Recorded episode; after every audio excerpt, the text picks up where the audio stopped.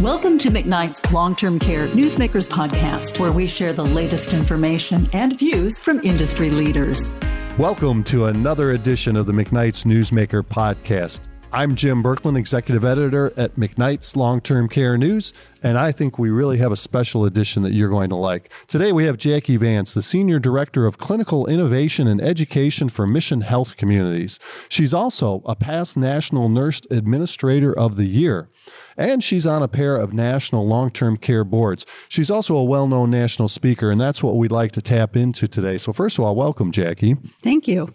Well, now we have to tackle the elephant in the room first, and we're going to bring something new, folks. Workforce challenges, of course. Everyone talks about them. It's like everybody talking about the weather, but what can we do about them? Uh, let's step back and kind of frame the issue as you see it best, Jackie. Well, it's absolutely no surprise how many work direct workforce members we lost during the pandemic, and it's also unfortunate that we are the only healthcare industry that did not regain our employees.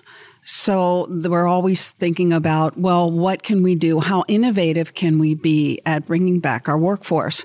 But there's a lot of obstacles in our way, Jim. What do you think is one of the most misunderstood things about this when people are saying, oh, you're down workers? Just go get some. Well, um, unfortunately, unicorns and rainbows, um, the, you can't just make these people appear, you know, say, oh, I want some because they've gone into other areas of the workforce. So your challenge is how do I create an entire new workforce. And there are more obstacles in our way than there are solutions, though I do have some ideas on solutions. But some of the problems, Jim, that are occurring one is lack of clinical education sites for nursing assistants, an overwhelming amount of nursing assistants that want to test and lack of ability of testing sites for them. And I do know that our associations are, are really trying hard to tackle that. And then getting nurses. So while many of us are being able to rebuild some of our nursing assistant workforce with the temporary nursing aid program, we're very frightened because in October, that's supposed to go away. And we all know we've even been told by many of our states that they cannot get this entire backlog of temporary nurse aides tested out, con- the continued training and tested out by October. And the other thing is, you know, as though as far as nurses, so I don't know if you're aware of this, and I know I'm close on the number, I'm rounding it, but uh, last year we turned away 85,000 nursing students with a GPA of 3.5 or higher. From so these, going, these are good students. These, these are, are, quality these candidates. These are quality candidates, yes, from going into clinicals because we didn't have the clinical sites for them or clinical instructors. Now, I I do think the ANA is part of a problem with that because the ANA had changed for clinical sites and got it passed to be magnet sites. Um, you know, sites of extreme excellence for the clinical sites and for the instructors to be either PhD or doctorate. And I'm sorry if I get my PhD or my doctorate, I don't want to be paid 40,000 a year to, you know, be a, an instructor at a community college. So that is an issue in itself. So now let's do look towards some solutions. There have been some discussed, some I know you're not so high on. What do you recommend? Let's put it that way. Well, well, let's start with the nursing assistant force. One is available to us in many states, not all states will allow you to have a waiver in place. So certain types of deficiencies will all of a sudden say that you can't have a nursing assistant program at your nursing facility. And it's insane because you could get a deficiency and then um, by the end of the survey, they're there for three, five days, whatever. They'll give you something called past noncompliance, which means that by the end of the survey, they're saying you have already cleaned up the problem that they found. But that's fine. They still gave you that level tag, and now they're saying you can't hold a nursing assistant program for three years. Well, we're not going to change the federal government. They, they can't get anything passed within the federal government. They're sure not going to tackle this. But you can apply for a waiver in most yep. states and really let them know, you know, we're a struggling workforce and you found us at past noncompliance, you know, please allow us to have the waiver. And, and a lot of people are getting success with that. The other thing is what we've done at Mission Health is we created an entire education department. We have regional educators and we have our own nursing assistant school and certified medication aid school. And yes, you do have to invest in your employees. And what we're doing, Jim, is we are hiring in a job description of a hospitality aide and we're paying them while going to school and guaranteeing them a position. And so we're, we're like, okay, we're, we're going to pay you this much an hour, which is pretty decent. And you'll go to school and you'll do your clinicals and we'll find a position for you. And the same thing is growing our own medication aids. And, and that is, is helping us a great deal. And in the majority of our states that we're in, we are and we will be within two weeks, actually, completely out of agency for nursing assistants and CMAs. Wow, wow that's great. But you have to be willing to invest, and you have to. So it was investing in an entire new department, and it's investing in these employee new employees and mentoring them. We also have, which I think is extremely innovative, we created a mentorship program, Jim, and it's evidence based. It's based on two programs that we put together for a hybrid. It's based on the one, the Robert Wood Johnson Fellowship Program, a mentorship program I was involved in before, where the majority of the compensation going to the mentor is in a is a retention bonus. So they have some skin in the game, you know. Very so they're like, yeah. Very so it's it's a year relationship Okay. between them and the mentor. And of course, they have more than one mentor, but it's retaining the employees. And while it's only been in place about a year, we've had several employees hit their first year retention bonus, which is really nice. But, you know, it's someone that's going to have their back, someone that's going to make them feel a real part of the community and stops this horrible. I mean there's been studies on it and nobody understands why. The cannibalization of nursing you mm-hmm. know like oh here's a newbie. Let's give them the worst schedule we possibly can because we're tired of taking care of these residents. They're too hard. Give them to the brand new person who you know has never taken a full load of patients in their life. I don't know why people do that jim. It's insane. So it keeps it keeps them making sure they have the skills and help them build their skills before they take a full load like that it's it's really doing well Sounds like a great investment up front, and actually the building of the lower rungs of a ladder. Everyone hears about how CNAs you want they want ladders built, that type of thing. So very commendable on that. Now, when we're talking about solutions, a lot of people talk about immigrant and help with immigration. What are your thoughts on that? Well, there's nothing wrong with immigration. Absolutely. And I mean, we have people in the country now with visas that are about to run out. And I have heard that's something that our federal government's looking into to help extend waivers or visas, et cetera. But it's, you know, it's so expensive.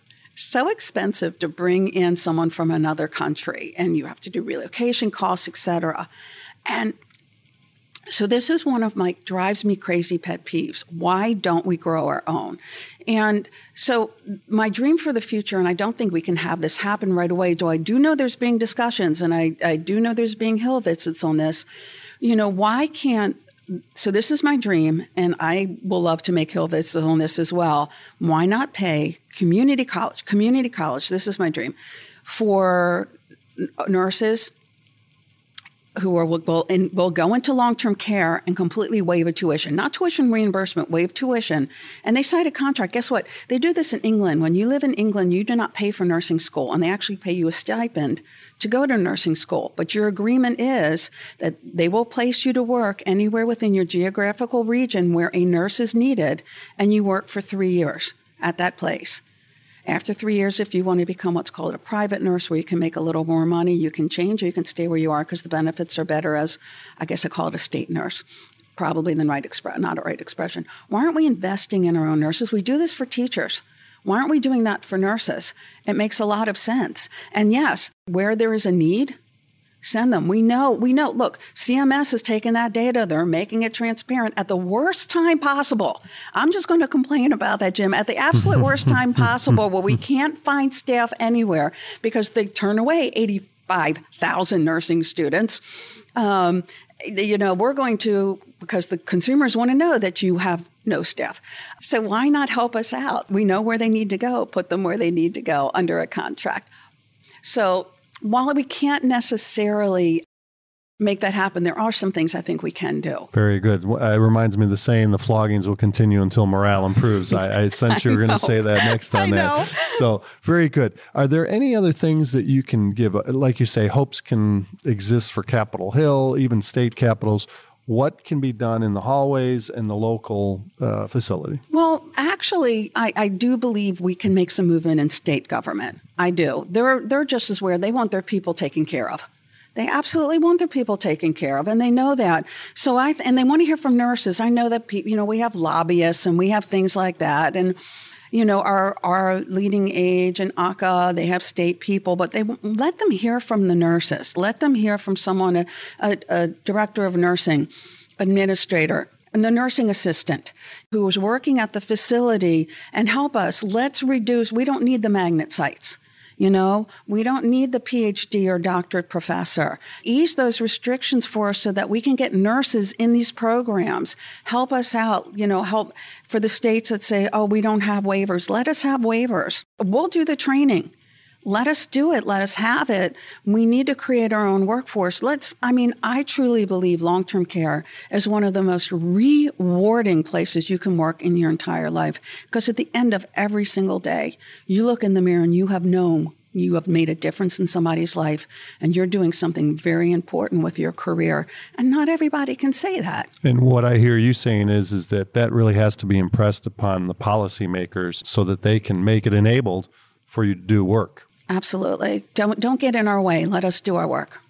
Outstanding. Now, rumor has it, well more than rumor, you're very good at setting up morning meetings for staff. What is your one must takeaway tip for everybody? And I know you speak a lot on it to set a life changing morning meeting. What, what do people need to get about that?